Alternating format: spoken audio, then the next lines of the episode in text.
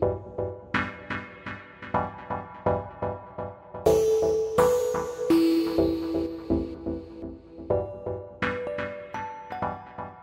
Beberapa waktu yang lalu pengguna medsos di Indonesia sempat ramai lepas munculnya beberapa tagar penolakan terhadap feminisme. Indonesia tanpa feminis dan uninstall feminisme adalah salah duanya. Selain argumen serius ada juga sih beberapa komentar lucu. Semisal kalau nggak ada feminisme, mau di Ayunda nggak bakalan bingung mau milih kampus Stanford atau Harvard. Nah kali ini barengan Eki saya bakal ngobrol perkara kesetaraan gender dan feminisme juga kekerasan seksual, serta bagaimana sih menjadi kawan bagi LGBTIQ+. Anda mendengarkan Love Bus bersama saya, Asrul Dwi. Love Bus membicarakan perkara yang tidak dibicarakan ketika berbicara perkara cinta.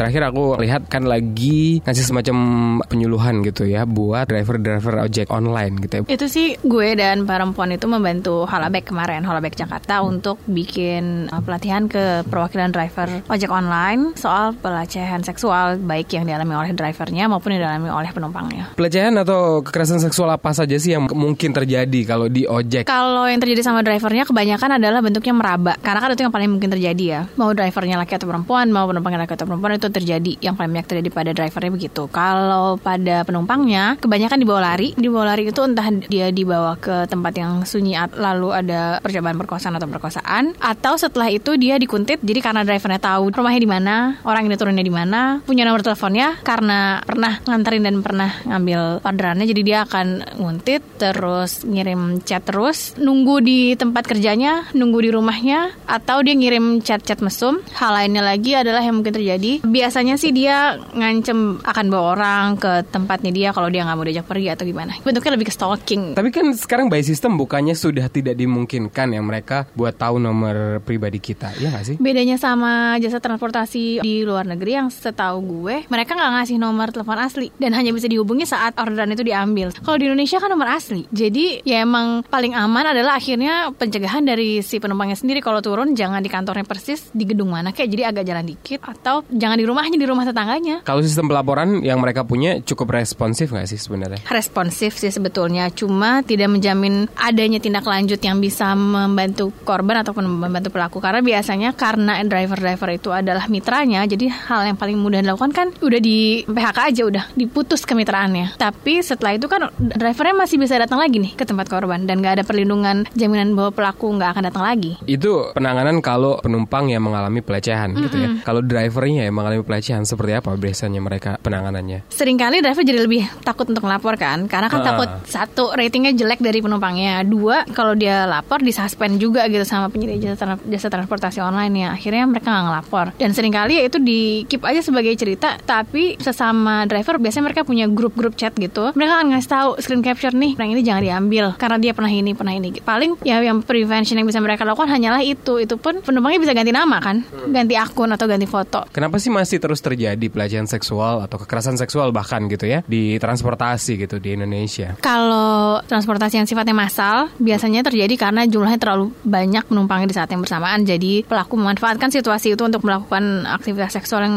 yang hanya menguntungkan dirinya aja. Sementara kalau untuk yang sifatnya lebih personal kayak transportasi online itu bisa terjadi karena dia bisa akses data pribadi penumpangnya, tahu alamatnya, tadi tahu nomor handphonenya gitu. Dan dari nomor handphone dan alamat kan dia bisa googling data lebih lanjut gitu soal orang itu. Apalagi kalau penumpangnya pakai nama asli. Coba aja ditanya gitu ke teman-teman kita. Lo pakai nama asli atau pakai nama samaran di akun transportasi online kita? Gue sendiri baru sadar, oh bisa diganti ya dan gak mesti nama asli dan baru diganti kemarin. Kalau Neki sendiri pernah mengalami pelecehan atau kekerasan seksual bahkan gitu ya di transportasi atau di ruang publik lah katakanlah. Mm, transportasi umum. Dari semua jenis transportasi yang ada tuh gue pernah ngalamin semuanya makanya sampai akhirnya bikin komunitas ini kan. Kalau dulu sih sering kali karena belum ada transportasi online pakainya mm, ya angkot, terus terus bis yang sifatnya massal. M- mereka memanfaatkan situasi di mana penumpangnya banyak terus mereka melakukan aktivitas seksual. Biasanya bentuknya ya paling selalu raba-raba bagian tubuh privat gitu kan. Terus kalau yang bentuknya taksi yang individual gitu juga pernah mereka dia menceritakan aktivitas seksualnya. Cuma untungnya dari dulu gue nggak pernah pakai taksi yang nggak jelas mereknya. Jadi gue selalu pakai yang jelas mereknya. Segera setelah situasi itu terjadi, gue langsung lapor ke customer service-nya, ditindak walaupun nggak di PHK nih drivernya. Bahkan untuk yang kayak gitu aja drivernya nggak di PHK. Kebayang nggak sih kalau taksi-taksi lain yang nggak jelas taksinya apa? Saat itu sih pas gue telepon customer service-nya nggak direspon tentu saja. Setelah itu gue nge-tweet, gue nge-tweet, gue mention lah si merek taksi ini baru direspon gitu kan. Karena biasanya public shaming adalah Aha. metode paling efektif untuk meminta respon dari penyedia jasa apa pun. Terus gue bilang kejadian gini gini gini terus dia minta kronologi kejadiannya gue jelasin. Terus dia nanya harapannya apa. Gue bilang harapan gue orang itu dipecat, tapi ternyata orang itu nggak dipecat cuma di suspend tiga hari tapi abis itu kerja lagi. Terus gue bilang pokoknya ya udah nggak apa-apa yang penting ini ditindak kalau enggak gue masukin ke surat membaca. Jadi lebih cepet responnya gitu. Karena tanpa itu emang biasanya mereka nggak akan ngerespon. Begitupun dengan kasus-kasus pelecehan seksual di Instagram misalnya itu kan juga baru direspon karena viral kan. Gitu biasanya. Tapi kalau kemudian mengadu ke sosial media gitu perlu hati-hati juga nggak sih kan bisa dilaporin balik nanti kan ada undang-undang kita ya soalnya kan ngeri juga kan. Nah, iya memang itu jadi itu menjadi kendala tersendiri. Seringkali tuh banyak kasus pelecehan seksual. Kenapa korban nggak ngelapor? Karena korbannya dilaporin balik. Tadi pakai UITE yang pasal pencemaran nama baik. Karena beda dengan kekerasan fisik, kekerasan seksual tuh kan nggak ada buktinya ya. Kalau kita ditabok orang, kita bisa ngelapor nih. Ada buktinya nih, bukti fisik yang bahwa kita berani tabok orang. Tapi kalau kita digrepe orang misalnya, atau kita digesek-gesek sama orang, kan nggak ada buktinya. Dan itu emang rentan untuk dilaporin balik. Makanya akhirnya yang dilakukan adalah kita mencegah aja dari diri kita sendiri. But at least saat kita menceritakan itu dan kita bisa menjelaskan kronologisnya, berarti kan ya maksudnya kalaupun orang ngarang tuh niat banget gitu kalau ngarang apa sih gitu detailnya. Dengan lo menceritakan itu setidaknya lo menjelaskan bahwa ini ini tuh terjadi loh walaupun saat itu nggak ada saksinya itu terjadi. Karena itu juga akhirnya beberapa orang kalau pas lagi kejadian memilih untuk merekam supaya ada buktinya. Ya cuma tadi kalau nggak hati-hati pas kita nyebarin itu bisa kena UITE. Nah biasanya kalau habis ngerekam itu baiknya sih berkonsultasi dengan LSM-LSM yang isunya di situ supaya bisa dibantu pelaporannya. Kalau biasanya berhadapan dengan aparat entah itu polisi atau juga petugas pengamanan gitu. Kadang juga orang lapor ngerasa nggak nyaman gitu kan malah kayak jadi diinterogasi balik gitu Iya. nggak sih? Makanya kalau ke kantor polisi biasanya komunitas-komunitas yang isunya di kekerasan terhadap perempuan ini kami menyarankan ke UPPA-nya, Unit Perlindungan Perempuan Dan dan, Anak. anak. Jadi yang ada di sana polisinya juga perempuan gitu. Kalaupun ditanya juga dengan cara yang nyaman dan emang biasanya udah melewati training di mana emang khusus untuk menangani kasus kekerasan. Kalau nggak ke situ, biasanya kita nggak menyarankan untuk ke kantor polisi yang isinya laki-laki. Kami lebih menyarankan ke komunitas aja atau lembaga pendamping korban atau LSM yang biasa menangani itu. Jadi setidaknya mereka udah punya SOP nih kalau ada korban mesti diapain. Atau kalau buat komunitas-komunitas ini yang basisnya Instagram kan kadang suka dapat DM-an kasus-kasus. Kita biasanya nanya, oke yang lu butuhkan apa? Bantuan medis kah, psikologis kah, hukum kah? Dari situ kita rujuk lagi ke komunitas lain yang emang lebih punya kapasitas. Secara definitif gitu sebenarnya pelecehan dan kekerasan seksual itu apa sih? Kalau kita ngomong ke sekolah-sekolah biasanya penjelasannya adalah kayak gini. Kekerasan seksual itu kan terdiri dari dua kata ya, kekerasan dan seksual. Kekerasan itu definisinya indikator utamanya adalah saat ada paksaan. Jadi siapa pun yang melakukannya bentuknya ap- apa pun tapi itu adalah paksaan, maka itu masuk kekerasan. Seksual itu saat melibatkan aktivitas seksual dalam bentuk apa pun gitu. Jadi kekerasan seksual itu adalah di saat indikatornya itu menjadi kekerasan seksual atau bukan saat ada paksaan dalam konteks melibatkan aktivitas seksual. Jadi kalau misalnya kita bahas ke sekolah nih misalnya ciuman itu kekerasan seksual atau bukan itu bisa menjadi bentuk kekerasan seksual saat ada paksaan baik itu dari orang yang kita kenal maupun nggak kenal sekaligus gitu kan lebih nggak enak lagi kalau nggak kenal tapi bahkan saat orang yang kenal memaksa kita juga itu termasuk kekerasan seksual tetap Kalau pelecehan? Nah, kekerasan seksual itu bentuknya beragam mulai dari pelecehan sampai ke perkosaan, percobaan perkosaan dan kejahatan seksual yang biasanya bentuknya pakai alat bantu terus jumlahnya banyak atau gang rape juga termasuk ke situ. Pelecehan itu lebih masuk ke kekerasan seksual verbal atau fisik yang tidak diakhiri dengan aktivitas seksual. Jadi nggak berakhir dengan sexual intercourse misalnya atau paksaan untuk sexual intercourse tapi bentuknya adalah seksual juga tetap. Jadi pelecehan seksual itu bisa dibilang gradasi yang tingkatannya lebih ringan dibanding yang tadi. gitu. Bisa kasih contoh nggak sih kira-kira ya, buat laki-laki atau juga buat perempuan gitu seperti apa? Jadi kekerasan seksual itu macam-macam. Ada yang bentuknya verbal, misalnya dipanggil dengan menyebutkan bagian tubuh tertentu. Semok banget mantatnya itu pelecehan seksual verbal. Atau nggak mesti menyebutkan bagian tubuh tertentu, tapi menyebutkan kalimat yang merendahkan kayak, ih kok keluarnya malam-malam sih? Harganya berapaan sih? Itu juga termasuk pelecehan seksual. Terus kalau yang melibatkan aktivitas seksual tapi non eh, sexual intercourse misalnya kayak mulai dari mandangin kita dengan cara yang gak nyaman dan mandanginnya ke bagian tubuh tertentu yang private banget. Kan lo kalau dipandangin terus celananya kan juga nggak nyaman kan gitu. Walaupun lo cuma ngeliatin doang gitu. kadang orang mikir dia punya mata. Ya gue tahu dia punya mata tapi kan dia ngeliatin badan gue gitu. Sampai ke raba-raba grepe-grepe gesek-gesek. Itu biasanya yang dilakukan. Setelah itu ada juga bentuk yang sudah melibatkan aktivitas seksual. Misalnya dia tiba-tiba buka celana terus masturbasi. Itu juga termasuk pelecehan seksual. Karena kan kita nggak berkenan kan Iya. terus setelah itu sih tingkatannya biasanya adalah lebih ke langsung melibatkan aktivitas seksual entah dia tiba-tiba grepe-grepe terus nyium terus meluk apa nah itu udah melibatkan aktivitas seksual sampai ke percobaan perkosaan perkosaan atau perkosaan berkelompok sampai ke kejahatan seksual yang menggunakan alat bantu Nah itu kan di ruang publik gitu ya. Kalau di internet kan ada juga ternyata kan itu terjadi gitu. Boleh dicontohkan juga nggak sih kalau ben- bentuk-bentuk kekerasan yang mungkin terjadi di sosial media katakanlah. misalnya bisa dengan orang eh, ngirim chat yang mesum nanya-nanya harga. Pernah ada teman gue ditanya "Eh, sejamnya berapa? Terus gue bilang jawab aja 60 menit gitu kan. Terus padahal cuma karena dia posting foto apa yang itu biasa-biasa aja. Terus ngirimin bagian tubuh tertentu eh, bagian tubuhnya dia gitu. Padahal kita minta juga enggak tertarik juga enggak. Atau minta dikirimin foto kita. Foto bagian tubuh tertentu atau foto keseluruhan yang nggak pakai baju misalnya. Itu kan juga termasuk. Atau bisa jadi dia foto dia ngambil foto kita terus disebarin di akun atau disebarin di WhatsApp. Pernah baca nggak sih kayak akun apa cantik akun apa ganteng eh, PNS Oh, ganteng PNS iya, cantik iya, itu iya. kan nggak Ah, nggak ah. jelas nggak pakai izin kan dan itu angle-nya dibikin semau dia captionnya semau dia jadi kan bisa framing seada-adanya dia aja kan dan itu juga termasuk kekerasan Oh seksual ada juga ya di sini ya. ada loh banyak tinggal cari aja kata kuncinya tuh dan foto-fotonya tuh kayak nih orang gue yakin orang ini pasti nggak tahu foto ditaruh di sini itu lebih ke kekerasan berbasis gender online masuknya atau kalau misalnya re- relasinya pacaran kadang difoto dalam keadaan yang seksi saat itu masih berelasi tapi setelah putus sebarin fotonya Kalau pacaran mungkin termasuk ketika dipaksa untuk berhubungan atau mungkin Betul. bahkan ciuman itu Betul. termasuk Kekerasan kekerasan juga. gitu ya. Mm-mm. Dan nggak harusnya mau kan. Iya, cuma kan kadang ada situasi di mana lo seolah-olah dibikin gak punya pilihan. Kayak lo kalau nggak melakukan ini nanti gue akan kasih tahu ke orang-orang kalau lo gini gini gini gini gini. Atau dia meng- menggunakan ancaman-ancaman lain gitu misalnya. Atau bisa juga sampai kadang suka ada juga kasus dating rape misalnya.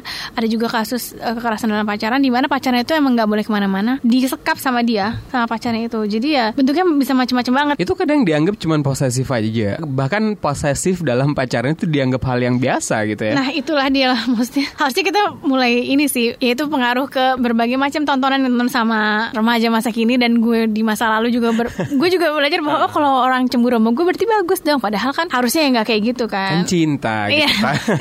Padahal posesif itu adalah indikator paling awal soal kekerasan loh. Karena kan poses itu kan artinya memiliki ya. Dengan lo berpikiran lo memiliki sesuatu, maka orang itu tuh udah lo anggap sebagai barang, sebagai properti. Lo udah nggak lagi memanusiakan dia. Nah, di saat kita mulai merasa memiliki, maka kita akan mulai mengendalikan dia. Dan saat kita mau mengendalikan sesuatu, udah pasti kita maksa dong. When you want to control, means that you will force. Nah, itu adalah indikator awal dari kekerasan. Jadi biasanya sih kita kalau ke sekolah juga ngasih edukasi dasar soal kekerasan dalam pacaran biasanya untuk jadi indikator ini loh kalau dari pas pacarannya aja udah ada tanda-tanda kayak gini, jangan mau sampai nikah sama dia. Karena dating violence it's a bold sign bahwa nanti di masa depan lo akan masuk dalam lingkaran KDRT gitu. Kalau bisa sedini mungkin dihindari ya dihindari kan. Itu sebenarnya arti dari cinta nggak harus memiliki ya itu tadi gitu ya nggak Cinta emang nggak seharusnya nah, memiliki. makanya itu kan. iya.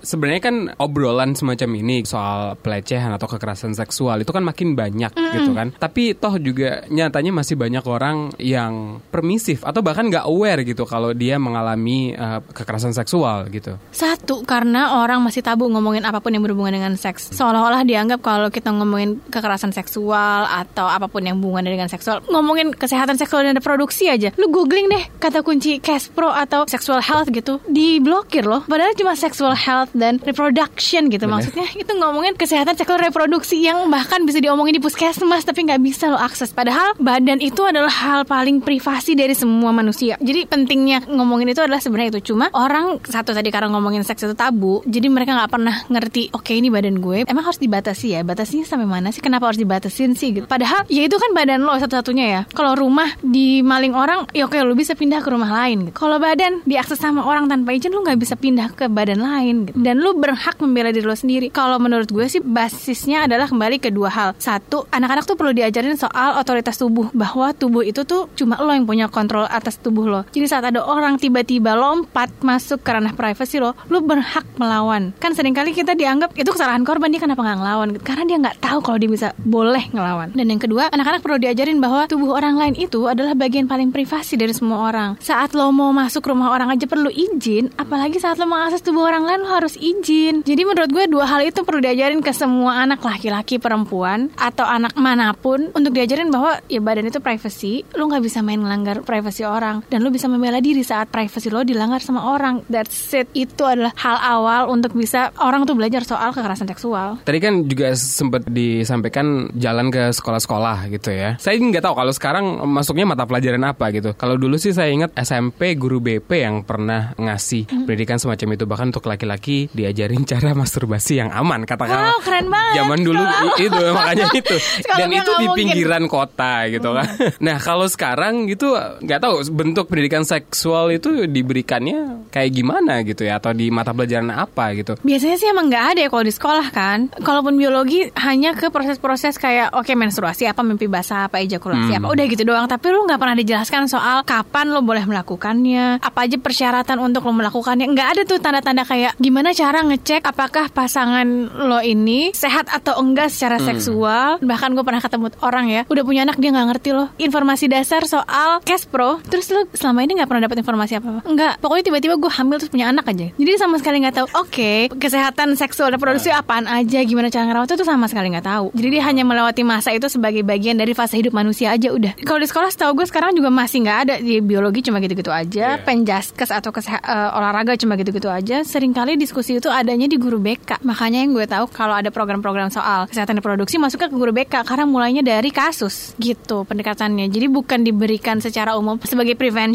tapi itu sebagai langkah penanganan yang mana menurut gue agak telat tapi daripada enggak. Karena kan harusnya dari awal dikasih tahu dulu nih, ini loh badan lo akan berubah menjadi begini. Konsekuensi dari lo melakukan ini adalah ini, apa yang perlu dilakukan, apa yang jangan. Jadi si remaja itu perlu tahu apa aja sih resiko, risk assessment gitu loh. Jadi apa aja sih yang kemungkinan terjadi sama gue, gimana cara gue mencegahnya, kalau terjadi gimana cara menanganinya. Itu nggak pernah ada sih setahu gue. Makanya jadi pada nyari dari internet kan. Iya kan lebih ngeri lagi sebenarnya ya kan.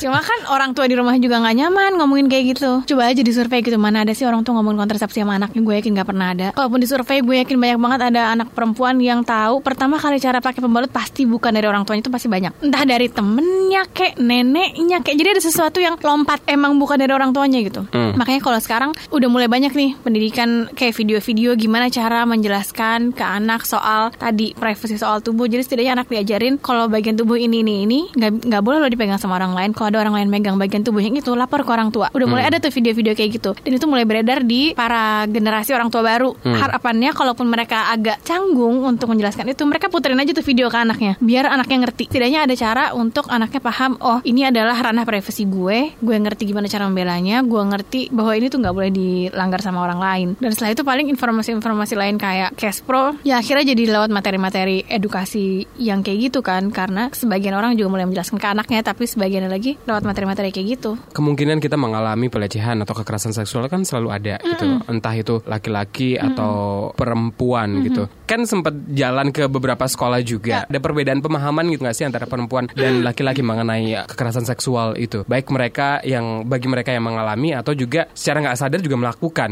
gitu atau jadi pelaku ya. Kalau perempuan kan kebetulan sasarannya emang perempuan semua, walaupun pesertanya ada yang laki-laki juga. Seringkali sih yang banyak terjadi adalah satu, kalau yang perempuan tuh nggak tahu bahwa itu pelecehan. Jadi kalau pantatnya ditempok sama temennya dianggap bercanda-bercanda aja. Jadi mereka nggak tahu bahwa saat itu bagian yang paling privasi dari tubuh mereka lagi dilanggar sama orang lain. Terus yang kedua, biasanya siswi-siswi perempuan ini nggak tahu kalau mereka tuh bisa nolak atau bisa menyatakan keberatannya gitu. Kan kadang ka- kalau kita ke sekolah kan selalu ada permainan mitos fakta. Ada salah satu pernyataan mitos faktanya yang bilang bahwa kalau orang terdekat melakukan pelecehan sama lo itu artinya itu cuma bercanda. Nah, sebagian orang masih menganggap itu bercanda loh karena Iya, kan iya. orang terdekat gitu. Padahal kalau orang itu benar-benar orang terdekat lo, maka mereka seharusnya mengerti cara menghormati tubuh lo. Kalau cowok-cowok biasanya yang terjadi adalah dianggap bahwa kalau mereka mengakses pornografi itu adalah hal yang wajar. Maka dan seks itu adalah seperti apa yang ditampilkan di pornografi. Sementara pornografi itu adalah industri yang Ah. frame-nya adalah untuk ya kepuasan aja gitu. Akhirnya sering kali frame yang ada di pornografi itu kan menganggap ya perempuan itu sebagai properti gitu untuk memenuhi kebutuhan seks laki-laki. Nah, akhirnya yang dipercayai oleh anak-anak remaja laki-laki itu adalah yang kayak kayak gitu, oh gue harus kayak gitu. That is how I should treat the girls. Dan cewek-cewek di, di satu sisi cowok ngerasa harus melakukan perempuan sebagai objek, di sisi lain anak-anak perempuan ini nggak ngerti gimana cara nolaknya karena dianggap itu memang bercanda dari zaman dulu. Ini kan juga ada persoalan budaya gitu kan. Kayaknya kan perempuan memang dikondisikan untuk nggak ngomong. Itu banyak dibahas juga di isu kekerasan seksual karena saat korban menceritakan pengalamannya dianggap mengumbar aib. Entahlah aib buat dia, keluarganya, institusi misalnya itu terjadi di sekolahnya, institusi sekolahnya, kalau terjadi di kampusnya, institusi kampusnya gitu. Jadi itu nggak pernah dianggap bahwa kekerasan itu terjadi pada tubuh dia. Itu nggak pernah dianggap sebagai sesuatu yang terjadi pada tubuhnya, tapi dilekatkan pada orang-orang di sekitar dia. Padahal itu adalah kisah yang perlu diceritakan dan yang harusnya malu itu bukan korban, tapi pelakunya yang harusnya malu kan. Yang harusnya hidupnya hancur itu bukan korban, harusnya pelakunya gitu-gitu. Karena satu adalah itu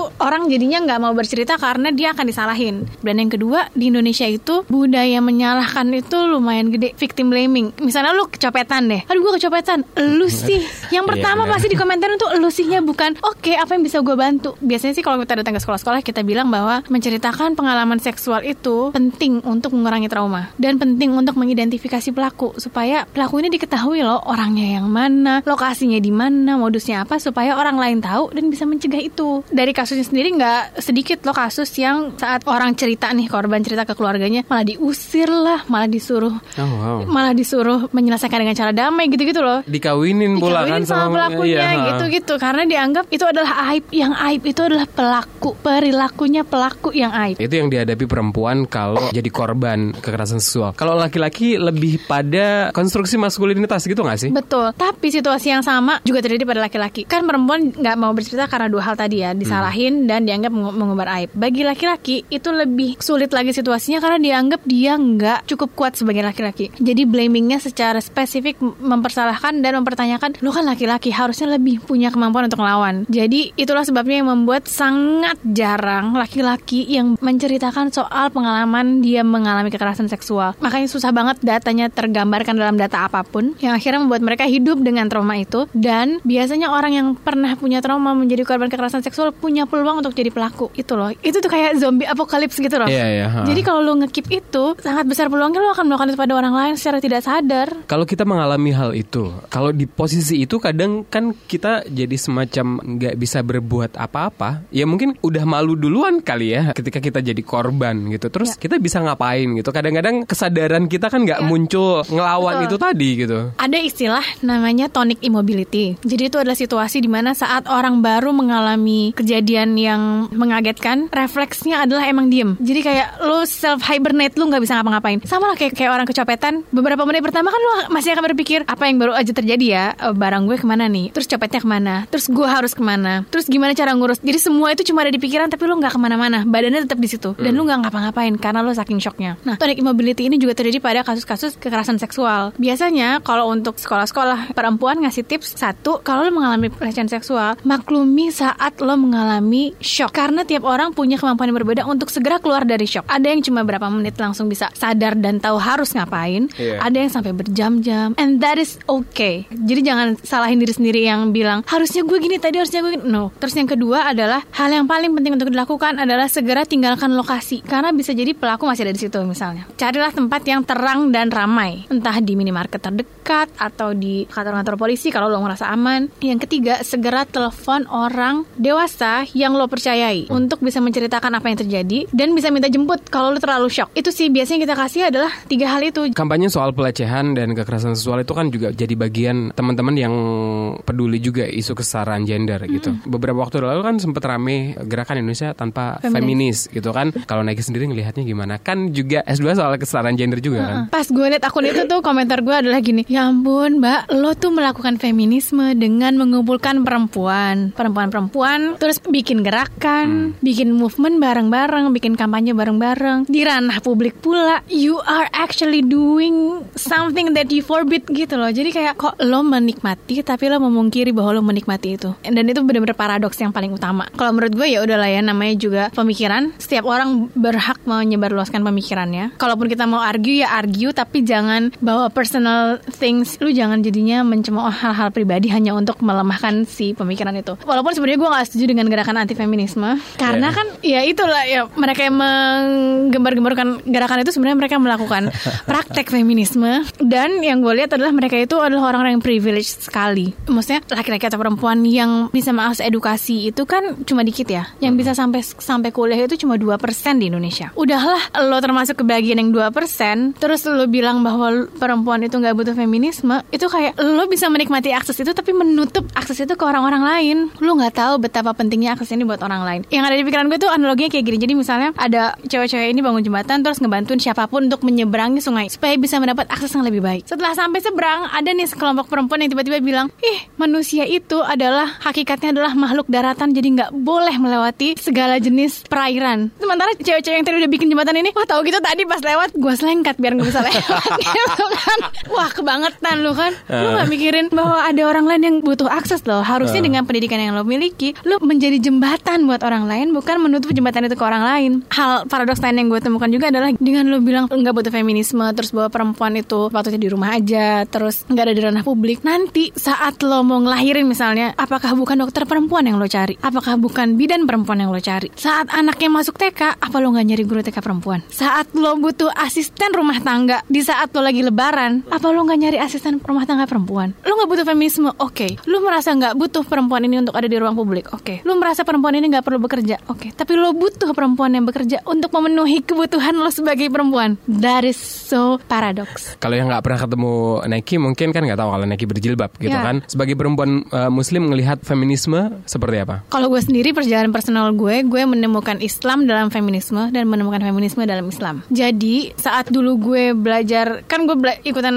pengajian dari SMA ke kuliah gitu lah, yang mentoring-mentoring gitu. Gue ngelihat bahwa oh oke yang Islam itu sebetulnya secara ajaran yang ideal memuliakan perempuan loh. Istri Nabi aja dia womanpreneur, kan dia adalah entrepreneur internasional. Kalau istri Nabi itu sampai ketemu sama nih penggagas Indonesia anti feminisme, itu pasti akan bertentangan banget lah. Orang ini pebisnis internasional loh, perempuan pebisnis internasional nggak bakalan bisa tuh melakukan itu kalau sama teman-teman Indonesia anti feminis, karena kan nggak boleh. Jadi kalau dari gue Islam itu tuh sebenarnya mengajarkan untuk kayak gitu, cuma sering kali interpretasinya yang menurut gue salah. Seringkali kayak misalnya gini, di isu kekerasan seksual aja lah misalnya ya. Mhm.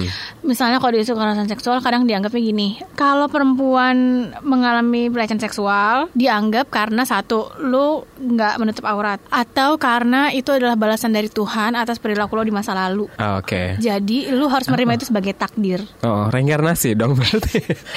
Terus gue bilang gini ya ampun tapi lu jangan sampai lupa bahwa pelakunya juga berdosa loh Bahwa dia melakukan kekerasan sama orang lain itu udah melanggar hakikatnya Islam yang rahmatan lil alamin Lu harus jadi rahmat bagi semua orang Kalau tiba-tiba lu melakukan kekerasan lu jelas nggak menjadi rahmatan lil alamin Dan kata Islam sendiri kan dari kata damai ya Saat lu melakukan kekerasan itu nggak mungkin lu menciptakan kedamaian. Jadi lu nggak bisa tiba-tiba bilang badan ini harus eh, saat dilecehkan terima aja karena itu adalah takdir. Itu kan juga yang diangkat oleh Indonesia tanpa feminisme kan Bahwa badan itu bukan milik kita tapi milik Allah. Exactly, I agree with that point. Dan karenanya saat ini adalah titipan dari Allah Lu harus bertanggung jawab saat dibalikin lagi ke Allah. Kayak misalnya kayak lu nitipin kamera deh ke gue. Pas dibalikin lu kan pengen kameranya balik dengan keadaan yang baik kan? Karenanya lu akan menjaga bener-bener dong kamera titipan gue. Nah itulah yang harus kita lakukan juga Maksudnya konteks badan ini perlu kita bela dan badan ini kita miliki adalah Itu tuh perlu kita jaga Dan kita berhak untuk melawan saat ada orang melanggar privasi kita Karena itu adalah bentuk pertanggungjawaban kita pada Allah Subhanahu Wa Taala yang memberikan tubuh itu ke kita Pas banget kan sebelum Ramadan deh obrolannya.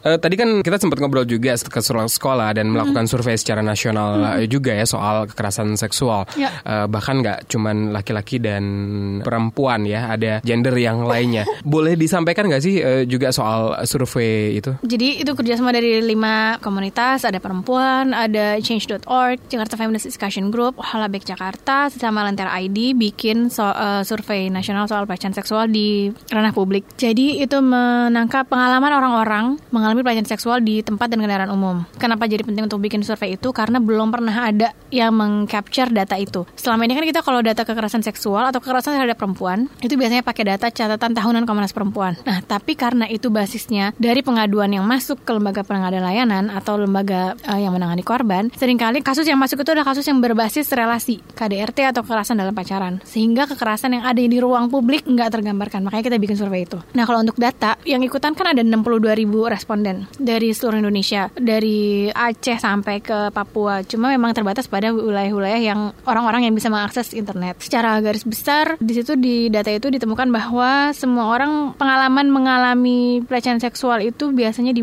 rata-rata di umur 16 tahun. Artinya di usia SMA lah ya. Baik laki-laki ataupun perempuan rata-rata mengalami pelecehan seksual itu di usia segitu kira-kira. Terus um, hal yang lagi apa yang menarik ya? Tadi ada gender lainnya gitu. Jadi kita emang pilihannya laki-laki perempuan terus ada gender lainnya buat mereka mereka isi. Jadi untuk menggambarkan bahwa pelecehan seksual itu bukan cuma terjadi pada cisgender laki-laki atau perempuan tapi gender lain juga banyak mengalami. Dan sering kali pada teman-teman yang bukan cisgender pelecehan seksual itu justru lebih banyak terjadi karena secara tampilan mereka juga dianggap berbeda dan dianggap aneh karenanya mereka jadi lebih rentan terhadap pelecehan seksual daripada laki-laki atau perempuan cisgender. Dan mungkin masyarakat juga menganggap perlakuan semacam itu diperbolehkan gitu ya. Iya, karena kan mereka memaklumi bahwa itu sebagai sebagai lucu-lucuan aja. Hmm. Misalnya ng- ngeledekin orang terus sebagai lucu-lucuan aja padahal tubuh lagi-lagi tubuh itu kan bentuk privasi dari setiap orang dan identitas gender seseorang tuh hal yang sangat privacy loh Mm-mm. ke setiap orang itu tuh hakikat dasar lo gitu loh lo mendefinisikan diri lo sebagai apa dan saat lo mendapatkan bully atau pelecehan atau diskriminasi atas itu maka lo akan ngerasa identitas gue sebagai manusia tuh udah nggak ada Kadang-kadang kan uh, melakukan pelecehan seksual atau pelaku pelecehan seksual bahkan masyarakat mem-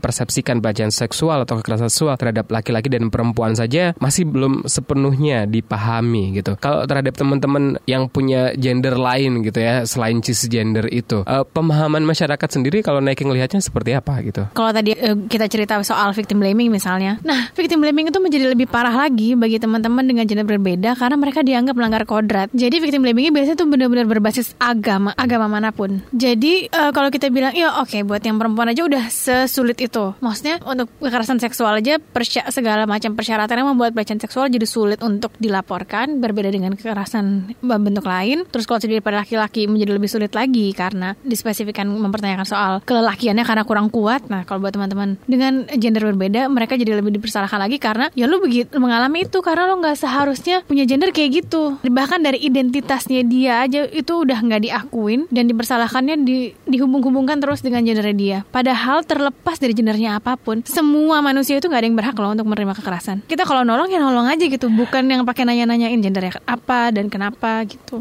Apa pun alasannya ya, meskipun itu agama gitu kan orang Betul. katanya kan tujuannya untuk dakwah. Kan tujuannya itu untuk preaching gitu lah ya Iya. eh, agamanya. kan kalau kalau di agama gue sendiri di Islam biasanya kan berkacanya pakai pengalaman-pengalaman pengalaman kisah-kisahnya Rasul ya. Gue akan bilang gini, bahkan nggak usah ke kekerasan itu, tapi untuk yang hal-hal kayak iya sunnah Rasul itu poligami, oke. Sekarang kita teladani Rasul seutuh-utuhnya ya. Apakah lo udah bisa menyuapi seseorang yang pernah bikin hate speech ke lo? Dia punya keyakinan yang beda sama lo, tapi lo malah datang di saat dia datang dan menyuapi dia pakai tangan lo sendiri. Itu kan yang dicontohkan oleh Rasul kan, bahwa ya saat orang lain itu lagi kesusahan, mau dia orang yang benci sama lo dan dia agamanya beda sama lo, kalau dia butuh dibantu, lo bantu. Nah, itu gue pindahkan konteksnya ke kekerasan. Ya lu masa pas lagi nolong korban pakai nanya dulu, mohon maaf agamanya apa atau mohon maaf kelaminnya apa kan nggak bisa dong. Lu harus menolong siapa pun. Kita tuh seharusnya menolong orang lain loh, saling bantu karena semata dia manusia. Bisa nggak sih nggak nanyain itu? Karena Rasul aja udah mencontohkan tuh kayak gitu. Lu nggak usah bilang yang sunnah Rasul itu poligami. Mohon maaf, Rasul poligami pas dia udah tahajudnya tiap hari misalnya. Sholatnya udah full, puasanya udah full. Lu udah begitu apa belum? Kalau belum ngapain sunnah Rasul yang itu sunnah Rasul yang lain aja dulu. Tapi kemudian kan memang yang terjadi adalah yang berkoar-koar soal itu kan memang orang-orang yang sudah dianggap ulama gitu lah kalau dalam Islam kan ya terus gimana gitu kan kita pengennya juga ibadah niatnya gitu kan Al- alasannya kan seperti itu gitu masa itu salah gitu ngikut aja gitu kan. Kalau buat yang ikut aja kan kadang apalagi di era capres-capres kemarin nih ya Iya. Allah itu ya kan. Orang tuh selalu mikirnya gini pakai potongan ayatnya yang sami nawa atau ona. Aduh gue jadi agak teknis Asik, kan. Pakai ayat yang aku dengar maka aku taat. Pokoknya udah kalau dibilangin sama ulama ini udah ini aja nggak usah pakai tanya-tanya nggak usah pakai talkback pokoknya lu pilih aja yang ini gitu. Terus gue bilang mohon maaf nih dengan segala keterbatasan pengetahuan agama gue ya perasaan ayat pertama yang muncul yang turun dari Quran itu adalah soal ikro Hmm. ikro Wabikalazi holak bacalah dengan menyebut nama Tuhanmu. Ikro baca. Saat itu Nabi belum bisa baca loh. Bahkan dia belum bisa baca aja disuruhnya baca. Berarti kan dia emang dipaksa untuk mencari informasi secara aktif sendiri. Dia nggak disuruh mendengarkan, dia nggak disuruh untuk melakukan, dia nggak disuruh untuk mematuhi, dia disuruh untuk baca. Bahkan dia belum bisa baca, dia suruh belajar baca dulu, baru akhirnya bisa baca. Itu artinya perintah pertama itu dari Quran adalah kita tuh secara aktif cari tahu loh. Cari tahu sendiri, mencari tahu informasi dengan menyebut nama Tuhanmu ya sambil pakai guidance soal keagamaan kita. Tapi jangan cuma pakai guidance keagamaan tapi lo nggak baca. Jadi lo harus secara aktif mencari informasi. Nah, sami nawa ta'ona itu munculnya kan baru belakangan. Jadi lo baru bisa taat dan dengar kalau lo tahu apa yang lo taati dan apa yang lo dengar. Kalau lo belum tahu, gimana caranya lo mau taat sama mau dengar gitu. Biasanya gue bilangnya kayak gitu. Jadi kalaupun ada orang yang, iya tapi ulama ini bilangnya begini. Iya tapi jangan lupa kita tuh harus baca dulu sendiri. Lo udah memahami atau belum? Kayak misalnya kemarin rame-rame RUU penghapusan kekerasan seksual deh. Itu kan juga bahas yang ngomongin soal kata ulama ini itu adalah RUU pro zina, LGBT, aborsi. Mohon maaf, lo udah baca apa belum? Kalau lo belum baca, ya berarti lo belum bisa taat dong karena lo belum tahu apa yang akan lo taati. Dan kalau lo menaati tanpa tahu apa itu, lo artinya yang lo lakukan adalah taklid buta aja udah gitu. Padahal taklid buta juga dilarang dalam Islam gitu. Suaranya soal feminisme cukup kenceng juga melawan kekerasan pelecehan seksual gitu. Terus kemudian jadi ally gitu untuk teman-teman LGBT. Sempet mengalami ini gak sih? Mungkin dipertanyakan keislaman Neki gitu. pernah pernah ada yang bilang gini Nekir mau sholat nggak? Sholat lah apa hubungannya ke, apa hubungannya aktivitas gue di isu ini dengan sholat? Gitu. Kalau ya gue masih punya relasi dengan Tuhan dan emang itu yang pilihan yang gue ambil. Tapi gue rasa semua sholat lo nggak ada yang diterima lagi oleh Allah subhanahu wa taala. Oh, wow. gue mau standing ovation rasanya saat itu. Gue kayak "Em, oke gitu. Kan gue jadi mikir ya emang lu punya alat ukur apa yang bisa ngukur oh, orang ini nggak keterima sholatnya orang ini keterima sholatnya. Kan nggak ada alat ukurnya kan? Terus gue bilang oke kalaupun emang Allah nggak mau menerima sholat gue nggak apa-apa. Yang penting gue menikmati prosesnya. Karena buat gue sholat itu adalah berkomunikasi sama Allah. Bukan karena gue pengen dapat sesuatu di belakang itu tapi karena gue pengen ngobrol sama dia. Kalau buat gue ngobrol sama Allah lewat sholat itu ya ngobrol nih Tuhan gue lagi punya masalah begini. Terima kasih kemarin udah ngasih gue rezeki ini. That is a conversation that I want to have melalui sholat. Jadi kalau setelah itu gue nggak dapat surga ya nggak dapat pahala gue nggak apa-apa karena bukan itu yang gue cari Ngikutin ini gak sih? Kalau di Amerika sekarang lagi rame pencalonan presiden gitu. Eh, di Partai Demokrat salah satu calonnya yang kemudian sudah declare openly gay dan udah menikah gitu kan. Dan kemarin di salah satu rallynya dia ada yang neriakin Sodom dan Gomora. Itu ayat di Bible. Dan cerita yang sama kan ada juga di Al-Quran dan itu sering juga dipakai kan. Nah kalau Nike ngelisnya eh, orang-orang yang men- menggunakan ayat itu gitu ya untuk menghakimi teman-teman LGBT kayak gimana? Orang kan beragama motivasinya beda-beda ya. Ada yang pencitraan, and that is so true. Ada yang memang mencari ketenangan. Jadi agama itu adalah soal bagaimana dia menjalani hidupnya. Ada yang dia pakai untuk dapat poin. Jadi sistemnya jadi kayak orang asuransi ini tanpa merendahkan orang asuransi cuma dia sistemnya kayak oke karena gue pengen dapat poin, gue harus melakukan ini ini ini dan gue harus mengajak orang lain. Kalau orang lain gak ikut, MLM dia ya? salah Uh-uh. gitu. Jadi kalau buat gue orang kayak gitu ya mungkin dia emang cara beragamanya adalah buat nyari poin sebanyak-banyaknya dan beragama itu bukan untuk dia praktekkan tapi lebih ke orang lain harus melakukan apa yang dia lakukan. Kalau dugaan gue sih gini, itu adalah misinterpretasi dari definisi dakwah. Kan kalau Rasul itu kan misinya adalah menyebarkan kebaikan, bukan memaksakan kebaikan. Yang namanya nyebarin nih, nih gue sebarin. Lo mau ambil bagus, nggak nggak apa-apa. Yang penting gue udah ngasih tahu. Kalau kita memaksakan kebaikan dalam definisi gue itu namanya adalah melampaui otoritas Rasul. Karena Rasul aja cuma diminta menyebarkan kebaikan loh, nggak memaksakan kebaikan. Nah sekarang Rasul juga bukan ngomong begitu, gampang banget dianggap oh kafir, oh dosa, oh ahli neraka. Weh, dia punya stempel dari mana? Dan yang gue pelajari saat ada orang ngejudge orang lain dengan sesuatu hal itu biasanya ada isu di dirinya sendiri yang belum selesai soal itu. Jadi emang saat kita ngejudge orang lain biasanya di titik itulah ada sesuatu yang belum clear dengan diri kita sendiri. Jadi sekarang kalau gue ngeliat orang-orang ngejudge ngejudgein orang lain nih, gue biasanya jadi observasi ada masalah apa dia di titik itu dalam hidupnya. Gue sih bisa mungkin kalau ngejudge paling gue lebih ke ngebantu teman-teman LGBT yang dijudge-nya ya daripada gue sibuk untuk jangan ngomong gitu ke LGBT capek kan ya. Tapi pernah nggak sih mencoba untuk membuka dialog gitu ya dengan mereka gitu? Mereka siapa yang ngejudge? Iya. Yang gue lakukan bentuknya adalah biasanya konfirmasi-konfirmasi. Kayak misalnya soal em, Sodom dan Gomorrah misalnya, Iya. soal ayat itu. Gue konfirmasi itu tuh ayat itu menjelaskan bahwa kenapa sampai ada laknat Allah karena ada kekerasan seksual, paksaan pada tamu-tamu yang datang. Jadi kalau ngomongin soal Sodomnya akan ada begitu banyak orang heteroseksual yang juga kena dosa karena mereka juga melakukan sodomi. Dan cara pandang bahwa sodomi itu hanya dilakukan oleh LGBT kan tuh Iya, benar. perspektif yang salah ya. Aha. Selama lo punya eh, lubang anus dan selama lo penis itu lo bisa dilakukan oleh siapa pun. Ah. Dan itu adalah praktek yang banyak dilakukan oleh heteroseksual sekalipun. Terus kayak misalnya hal lain lagi yang biasanya dibahas untuk kayak gitu adalah pekerja seks misalnya. Terus gue akan selalu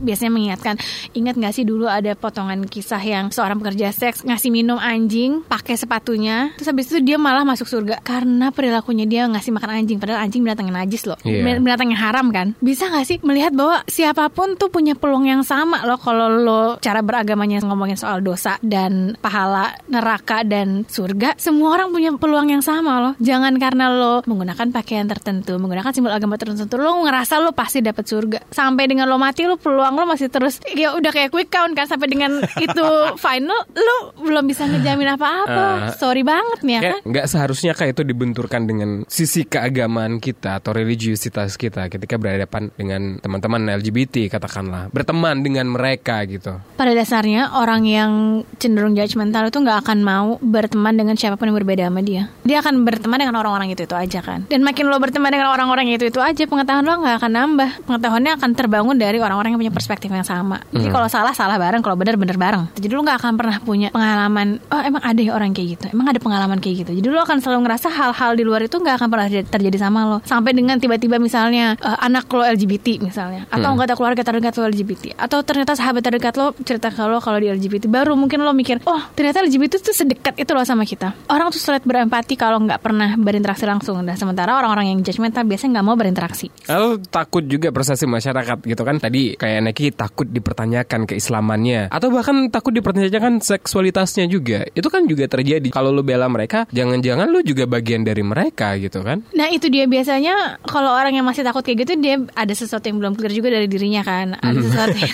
biasanya yang gue tahu sebagai ally gitu buat Ah. teman-teman LGBT. Ya udah clear kayak oke gue udah tahu nih gue mendefinisikan diri gue sebagai apa. Gue udah siap konsekuensinya apa. Jadi kalaupun emang ada anggota keluarga yang rese atau yang yang mempertanyakan atau, atau apa pun, ya udah I'm okay that I already accept myself. Gitu. Biasanya sih kalau kayak gitu orangnya udah sepenuhnya clear dengan identitas dirinya. Di Indonesia itu bukan cuma LGBT yang sulit untuk coming out. Allies-nya LGBT juga sulit untuk menyatakan sikap sebagai allies-nya LGBT. Iya, iya. Bahkan orang-orang yang di isu feminisme juga sulit untuk coming out sebagai feminis itu juga sulit. Karena sebagian orang memilih untuk oke gue gue pro dengan perlindungan korban, gue mendukung dengan adanya gerakan penghapusan kekerasan seksual, tapi gue nggak mau terlihat teridentifikasi dengan itu karena nanti gue akan dianggap liberal lah apa dengan semua penilaian-penilaian itu gitu. Jadi emang untuk yang misalnya kasus RUU penghapusan kekerasan seksual kemarin misalnya banyak gitu orang yang nge-DM eh, perempuan atau akun-akun lain yang bilang kak sebenarnya gue setuju nih sama RUU ini. Cuma gue nggak bisa posting ini di IG gue karena gue takut ketahuan sama teman-teman atau keluarga gue gitu loh.